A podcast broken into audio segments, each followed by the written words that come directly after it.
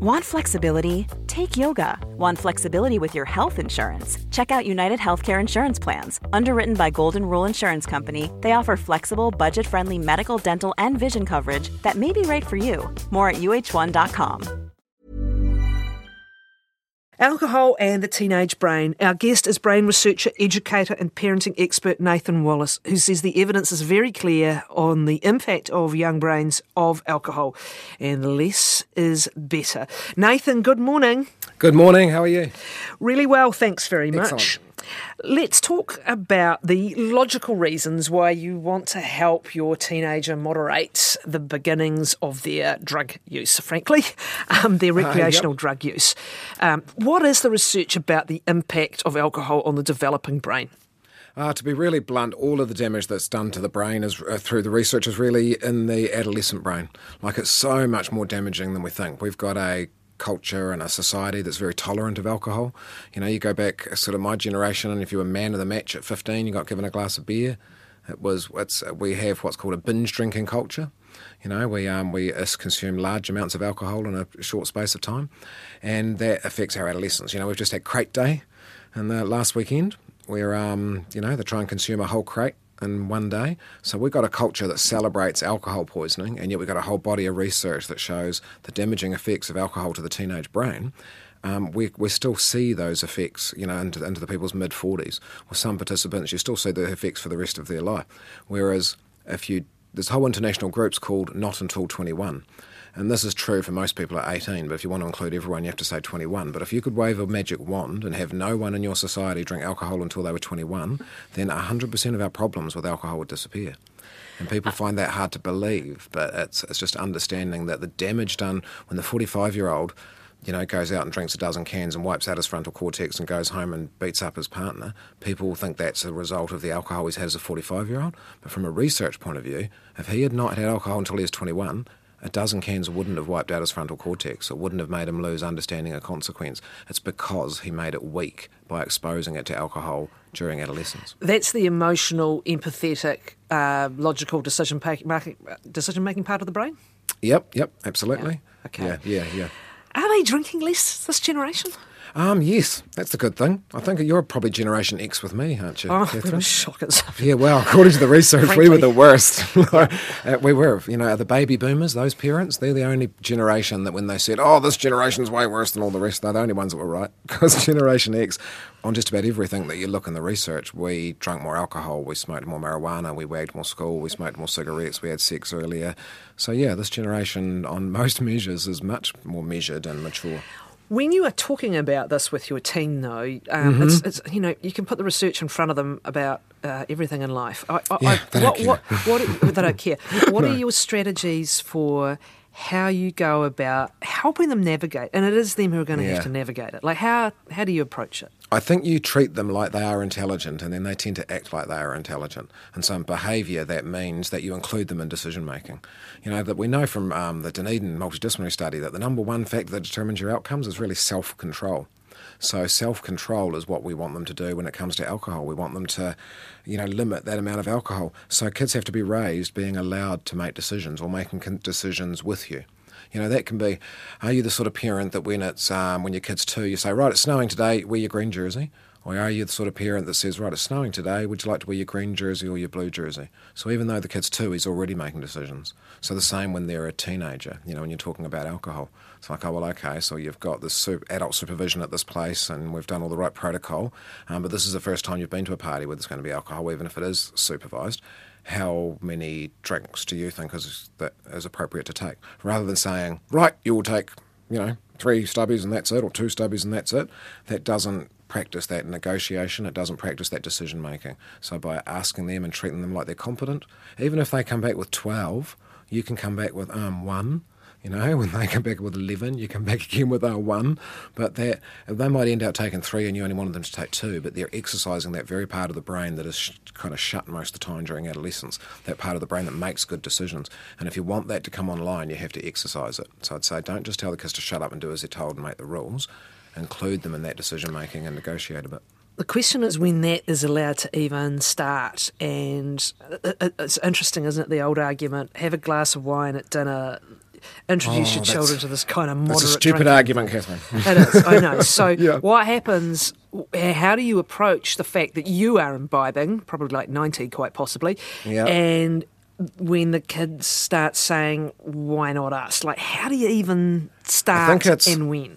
It's good to dispel that myth that people have that, oh, in France, the kids, you know, start drinking alcohol really early. That's really different. Um, for a start, it's usually shandy and really watered down, but those kids are not then going to hit like 13 and be immersed in a culture of binge drinking alcohol that has crate day and yard glasses. They're going to go out into a society that thinks it's kind of alcoholic behaviour to have more than three drinks. Like if you ask in Europe what's the average number of drinks that's socially acceptable to have in an evening, the average number in the research comes back as three. If you ask that number, that same research question in New Zealand, the average number comes back as 13. So we think it's okay to go out and have 13 drinks. So when you have a drink with your child, you're validating alcohol. You're probably quite safe to do that in France. It's not at all safe to do it in a binge drinking country like New Zealand, Australia, England. So, is it a bit like the old mobile phone and everything else? Delay, delay, delay until you can't anymore? Yeah, yeah. Actually, the I think one of the single biggest risk factors for whether the child grows up to have an issue with alcohol is if they've seen their parents abuse alcohol. Now, unfortunately, that's not that uncommon in New Zealand culture. That just means having ever seen your parents drunk puts you in the risk group of having issues with alcohol. So, when do you sanction and start that sort of um, decision making cooperation over what you're going to. For a start, the interesting thing that's changed is parental responsibility for provision of alcohol. Yes. That's quite an interesting one. Yeah. And having to bring the network in, because if you're hosting a party and all these kids are coming to booze, you've got to get around everybody. Yeah. Which, if nothing else, is a good way of parents combining the intel, right? Yes, absolutely. I love that move. I thought it was really smart. So, how do you approach and when do you approach when that should happen? Yeah, I think when it should happen and what age is really down to individual children and families, isn't it, with the kids' maturity level and stuff. I mean, I don't think anyone's thinking you do it at eight, but whether I think that with the longer you can delay, the better, because it's so bad for the developing brain. But you've got to be attuned with your child. You don't want them out doing it behind your back because you've decided that they, that 18 is the age to start that, and they've decided 14 is.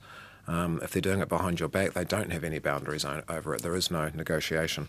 So I think it's just about having a relationship with your child, and that stuff about I said before about you know that when they're two, you're asking them, do you want to wear the green jersey or the blue jersey? You don't give them too much choice at two. If you say it's cold today, what do you want to wear? They'll choose Spider-Man togs, and you'll be fighting for an hour. So you give them an appropriate amount of choice for that age. But I think yeah, it's never too early to start that to be negotiating with your child.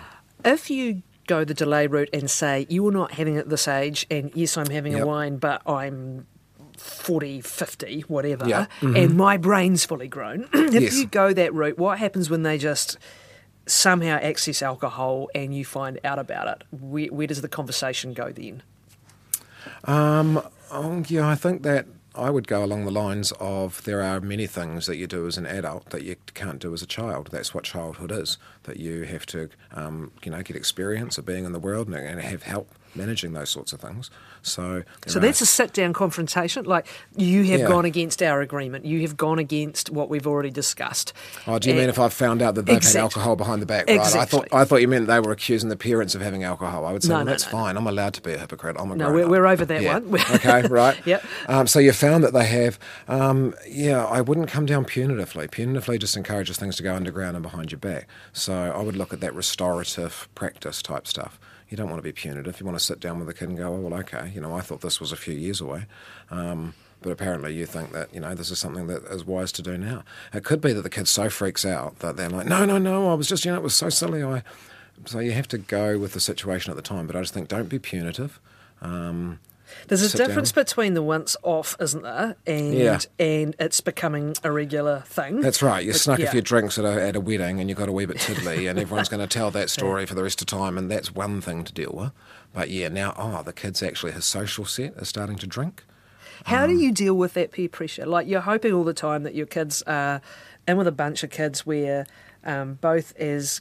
Yep. Both both the kids and the parents are on the same page. I mean, that's the dream, right? We can That's the get we can get- yeah. we can get a tribe operating here. Yep. Mm. But when they're not, and you are having to deal with the peer pressure and having to deal with the stuff that is happening, it's actually wider Yeah. than the alcohol, then, isn't it? It is. And It's- you can't say. "I don't like so and so.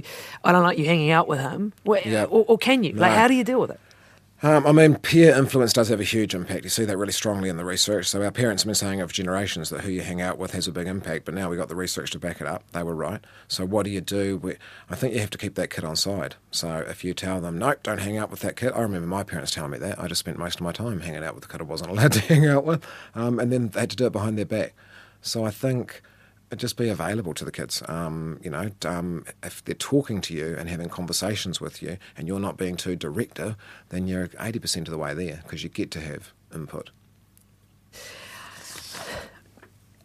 Can kids hit an actual serious drinking problem during this stage and age? Yeah, I think the message that you know the other key message to get across, as well as negotiating, is that you want them to to delay, delay. I think if you tell the kids just don't drink alcohol and then we're drinking alcohol and they're immersed in a culture that abuses alcohol, it's kind of hypocritical. But if you say, look, wait until you get to university, um, you know, wait until you've left high school, the alcohol is not going to damage your brain for the rest of your life when you're at university because your brain's got through that vital stage. I just think it's an easier message for kids to hear to say delay rather than yeah, never ever do. But it's not out of the question that you might actually come up against an addiction problem even at the stage yep, and stage. Absolutely, yeah. So then you need to seek professional help. Then um, alcohol is, in my experience, alcohol is not the root cause of the problem. Alcohol is then a symptom covering up something else. So you need much more help than. You know, someone's developing alcoholic behaviour as a child, I would say that's coming in a cluster of things and doesn't typically come from someone who's well adjusted and psychologically well. The outtake of all this is no matter what you did in your day, and how mm-hmm. you're doing okay. The research yep. is stacked up. Delay it as long as possible because yep. there's a direct impact on the brain yep. at that age and stage. And don't validate it with your children. Don't be giving them messages like, "Oh, it did me no harm," because actually, if you could research that properly, it probably did do you harm. Your hippocampus, your memory in your brain, was is smaller the earlier you take on alcohol. The only people who've got a fully developed memory are the ones who know for sure they didn't have alcohol till 21. So it did do us harm. So, you know, don't be validating it to kids and minimising it, even though our culture says it's okay. You know, try and break that culture. Try and have family traditions without alcohol. You know? Nathan, thank you. As always, Nathan Wallis. Uh, who is, as we said, a, an expert on in brain research in particular, an educator and a parenting commentator. Normally, being a little extra might be a bit much, but not when it comes to healthcare. That's why United Healthcare's Health Protector Guard fixed indemnity insurance plans, underwritten by Golden Rule Insurance Company, supplement your primary plan so you manage out of pocket costs. Learn more at uh1.com.